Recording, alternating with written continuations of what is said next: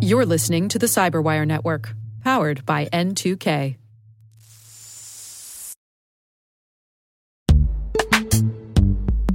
And now a word from our sponsor, Netskope. Netskope is a worldwide leader in SASE and zero trust. Its unified platform, Netskope One, provides optimized access and zero trust security for people, devices, and data anywhere they go helping customers reduce risk, accelerate performance, and get unrivaled visibility into any cloud, web, and private application activity. To learn more about how Netskope helps customers be ready for anything on their SASE journey, visit netskope.com.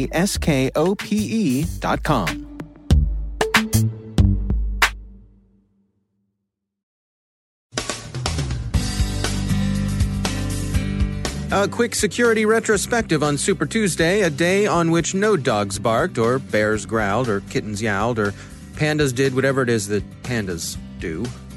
The cyberspace solarium previewed the good government framework it intends to recommend in next Wednesday's final report. The EU uses its rapid alert system against coronavirus disinformation.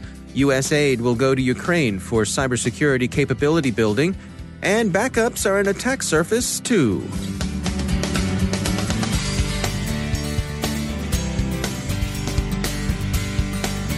From the CyberWire studios at Data Tribe, I'm Dave Bittner with your CyberWire summary for Wednesday, March 4th, 2020. Voting in yesterday's Super Tuesday U.S. presidential primaries was uneventful from a security point of view. Any problems voters encountered, and problems were by no means endemic, were the result of ordinary friction and not the effects of foreign interference, the Voice of America reports. And as NBC News observes, also largely absent was evidence of serious disinformation. CISA told NextGov that they'd seen no malicious activity during the voting. Not all went smoothly, of course, simply because nothing really ever does. The Washington Post has a summary of technical glitches, many associated with new technology that voters found frustrating at the polls. Some newly fielded voting machines in Los Angeles County, for one thing, failed to work casting some doubt on the new technology's reliability. And people in Texas got robot calls telling them that Republicans and independents should vote Tuesday, but Democrats should turn up on Wednesday. The calls are under investigation, but don't appear to have had much effect. Other problems required poll workers to revert to manual lists in some other California counties when electronic poll books failed. Beyond that, there were the sorts of scattered local government website outages that in normal times are simply background noise. The relative absence of organized disinformation didn't necessarily calm all the rumor control gatekeepers. Some of them seem to have picked up a case of the yips, unless that's just the algorithm talking. Twitter, for example, briefly limited Status Coup's Jordan Chariton's account when the progressive journalist retweeted former Vice President Biden's slip of the tongue urging voters to turn out for Super Thursday. Twitter sternly admonished Mr. Chariton that you may not post content providing false information about voting or registering to vote. So there. Besides, it was a Tuesday, not a Thursday. Don't confuse the voting public. As a public service, we'd like to point out that any of you who misunderstood something you saw in your Twitter feed and put off voting until tomorrow, well, you and the candidate of your choice are just out of luck. The Cyberspace Solarium, the U.S. Blue Ribbon Policy Commission, previewed its recommendations yesterday.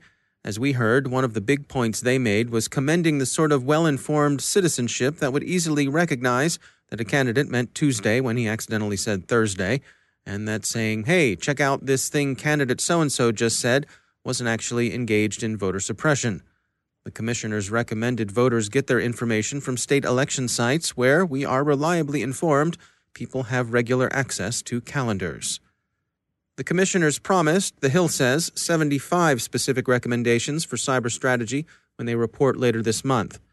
The Cybersecurity Solarium's co chair, Senator Angus King, Democrat of Maine, summed up the Solarium's goal as define, develop, defend, and deter. The Commission is working to define a structure whereby we're going to confront this challenge and develop relationships with allies so these norms can be applied internationally. That structure will encompass not only approaches to stopping cyber attacks, but also plans for continuity and resilience when attacks succeed.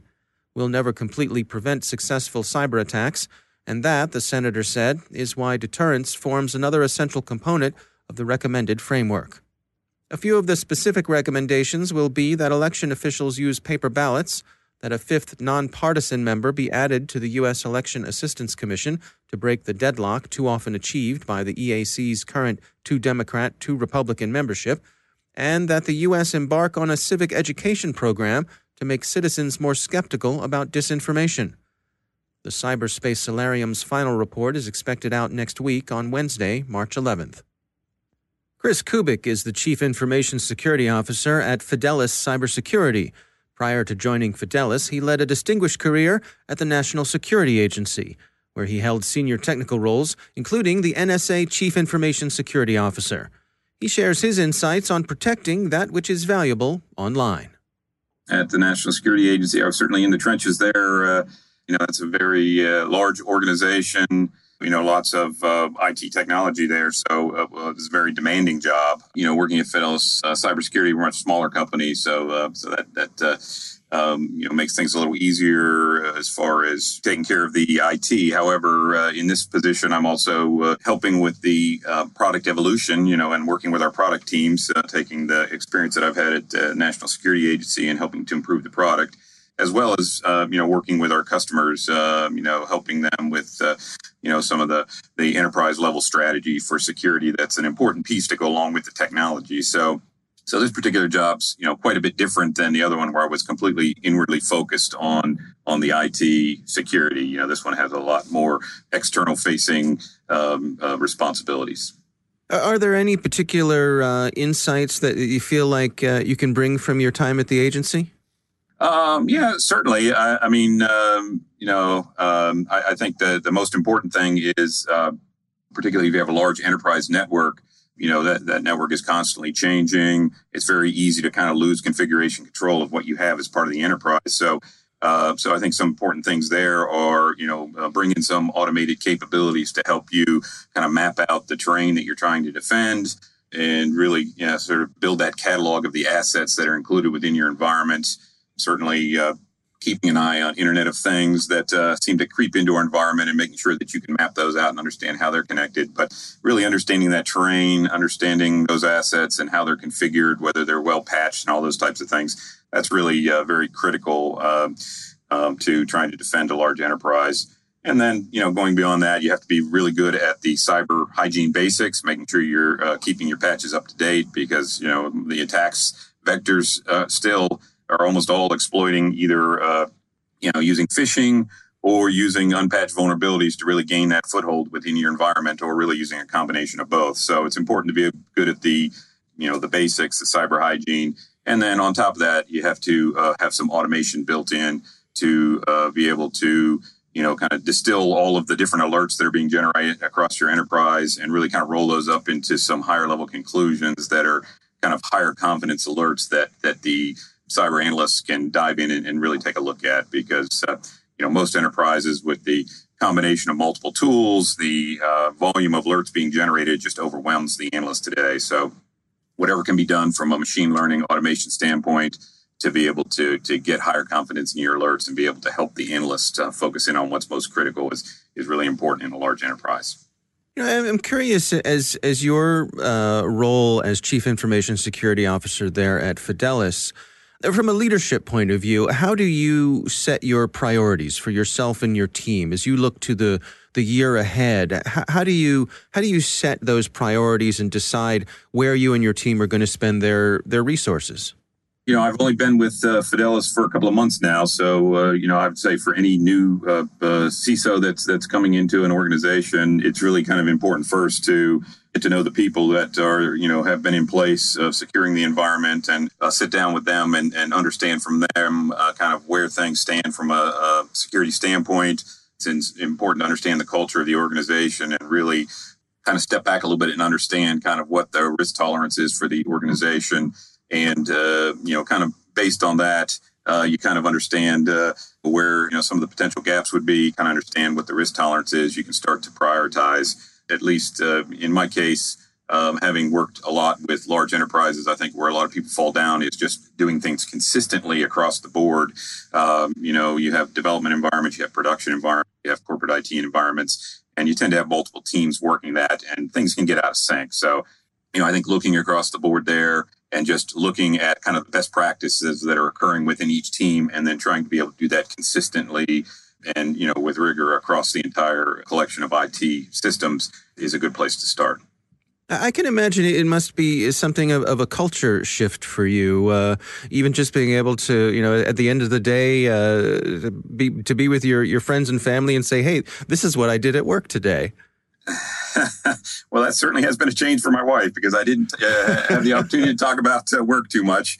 Uh, you know, the other big change is, uh, you know, most of my work was done on um, closed networks. Um, so, uh, you know, you didn't take your work home with you unless you got a phone call in the middle of the night. So uh, now I'm uh, connected 7 by 24. So that's a little bit of a culture shock right there. That's Chris Kubic from Fidelis Cybersecurity. The European Union has used its rapid alert system, an approach to controlling disinformation by information sharing and coordinated messaging, to respond to widely distributed fake news about COVID 19. EurActiv reports. The U.S. State Department has allocated $8 million in cybersecurity assistance to the government of Ukraine, according to The Hill. It's a capability building project. Some of Foggy Bottom's $8 million will go to the U.S. Agency for International Development's cybersecurity project, which plans to invest $38 million over four years to build Ukraine's cybersecurity capabilities.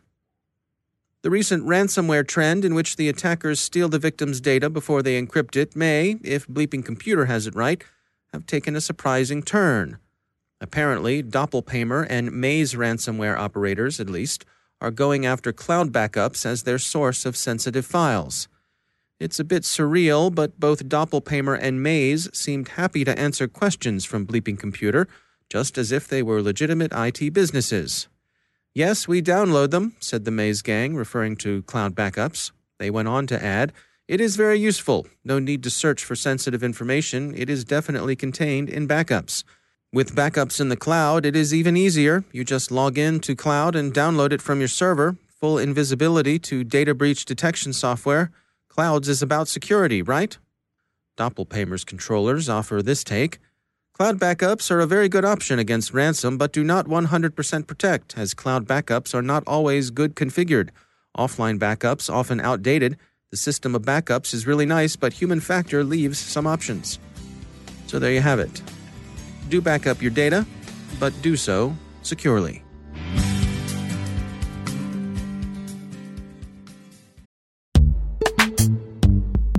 Every day, your IAM tech debt grows. Your multi generational services struggle to work together.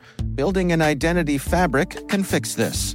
It makes all your identity tooling stronger and allows you to connect any app to any service you want to use with zero coding, zero maintenance, and zero app downtime.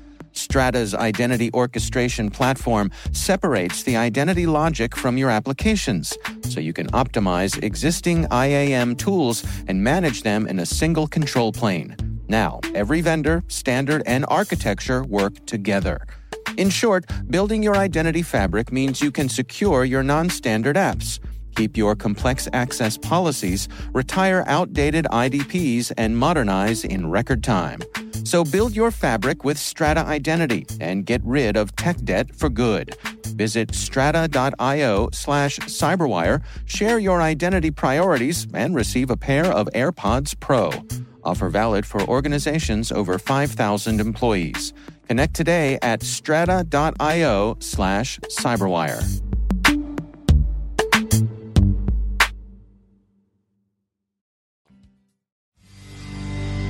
And joining me once again is Joe Carrigan. He's from the Johns Hopkins University Information Security Institute, also my co host on the Hacking Humans podcast. Joe, great to have you back. Hi, Dave. Uh, interesting uh, news uh, out of the FBI. They've been uh, doing some work over a, a, number of years and sounds like they've got some success here. What can you share with us? Yeah, these are some Romanian hackers that have been sentenced, and this is directly from FBI.gov. Mm-hmm. So it looks like this is the FBI taking a well deserved victory lap for this one. Yeah. They're talking about the Bayrob group, which was a, uh, a Romanian hacker group. Okay. And they got attention back in 2007 when an Ohio woman wired thousands of dollars to an eBay seller thinking that she was buying a car, and the car never arrived. Uh, she went to local police, and the listing did not appear on their computers. And what had happened was is she had some malware installed on her computer that was not allowing her to go to eBay, but instead sending her to the hacker sites.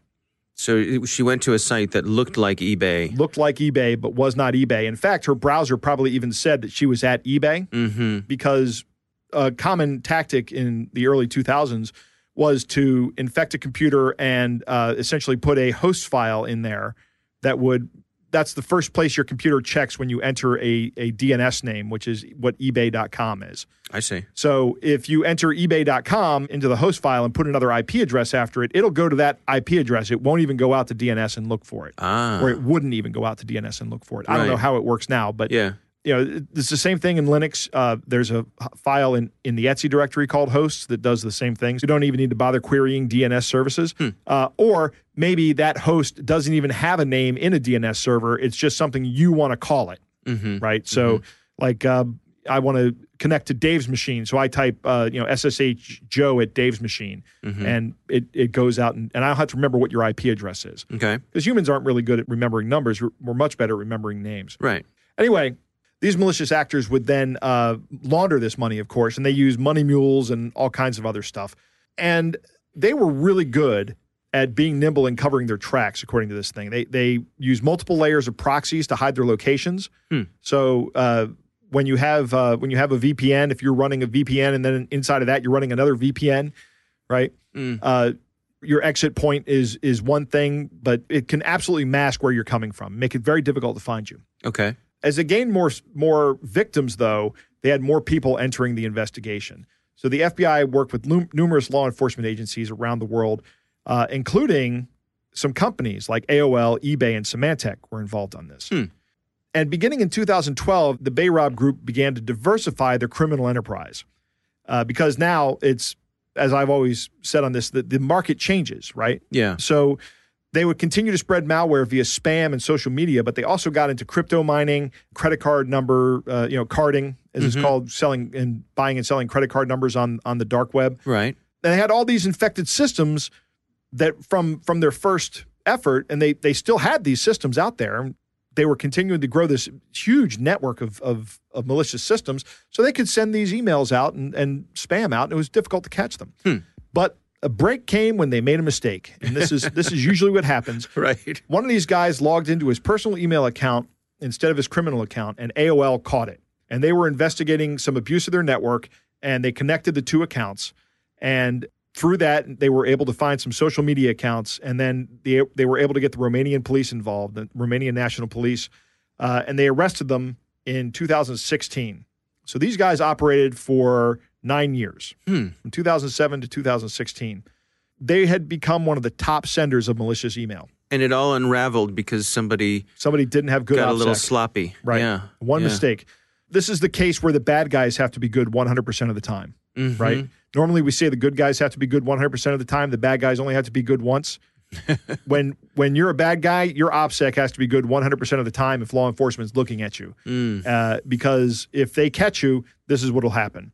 Anyways, uh, these guys were uh, were brought to trial in the U.S. They were extradited. One of them got 20 years in prison. Another one got 18 years in prison, and a third he pled guilty and was sentenced to 10 years in prison. They made four million dollars during the process, though, Yeah. Over the course of uh, over the course of the several years, Yeah. still real money. Yep. Yeah. Well, it's a, it's a, a happy ending, I suppose. I mean, it's a well earned win on behalf of the FBI and their partners around the world. Yes. In this article, the FBI was uh, thanked the the Romanian National Police. They said they wouldn't have been able to do it without them. Mm-hmm. Yeah, it really is a global effort these days. It really, is. Really It has to interesting. Yeah. Yeah. Absolutely has to be because if, if there's a non cooperative government, you're not going to catch the guys. Mm-hmm. All right, Joe Carrigan, thanks for joining us. My pleasure.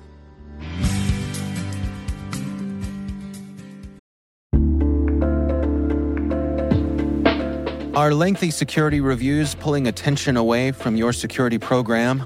With the largest network of trust centers, Vanta can help you streamline security reviews to win customer trust, save time, and close deals fast.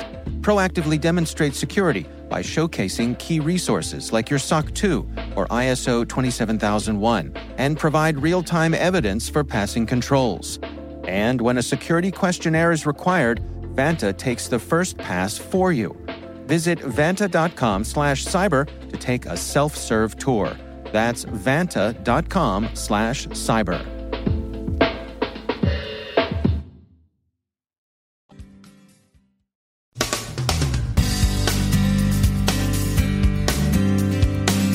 And that's the Cyberwire.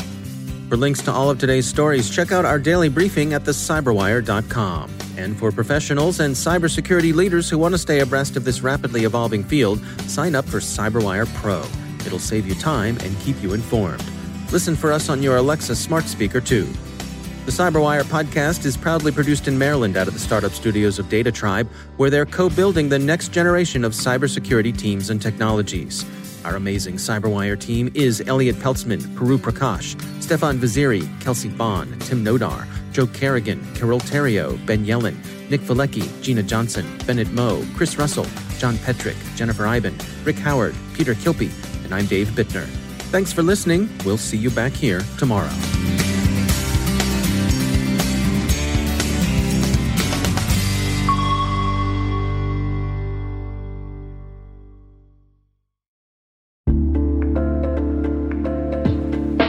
Hi, everybody. It's Maria Varmazis here, your host over at T Minus Space Daily, and sometimes a guest on Hacking Humans, too.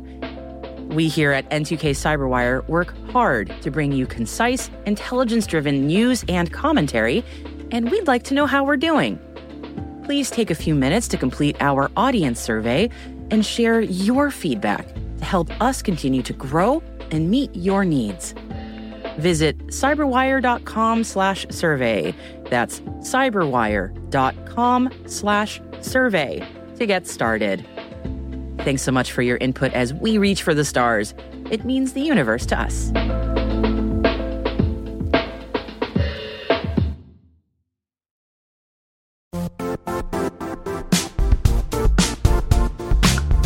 And now, a word from our sponsor, Zscaler, the leader in cloud security. Cyber attackers are using AI in creative ways to compromise users and breach organizations. In a security landscape where you must fight AI with AI, the best AI protection comes from having the best data. Zscaler has extended its zero trust architecture with powerful AI engines that are trained and tuned by 500 trillion daily signals. Learn more about Zscaler Zero Trust Plus AI to prevent ransomware and AI attacks. Experience your world secured. Visit zscaler.com slash zero trust AI.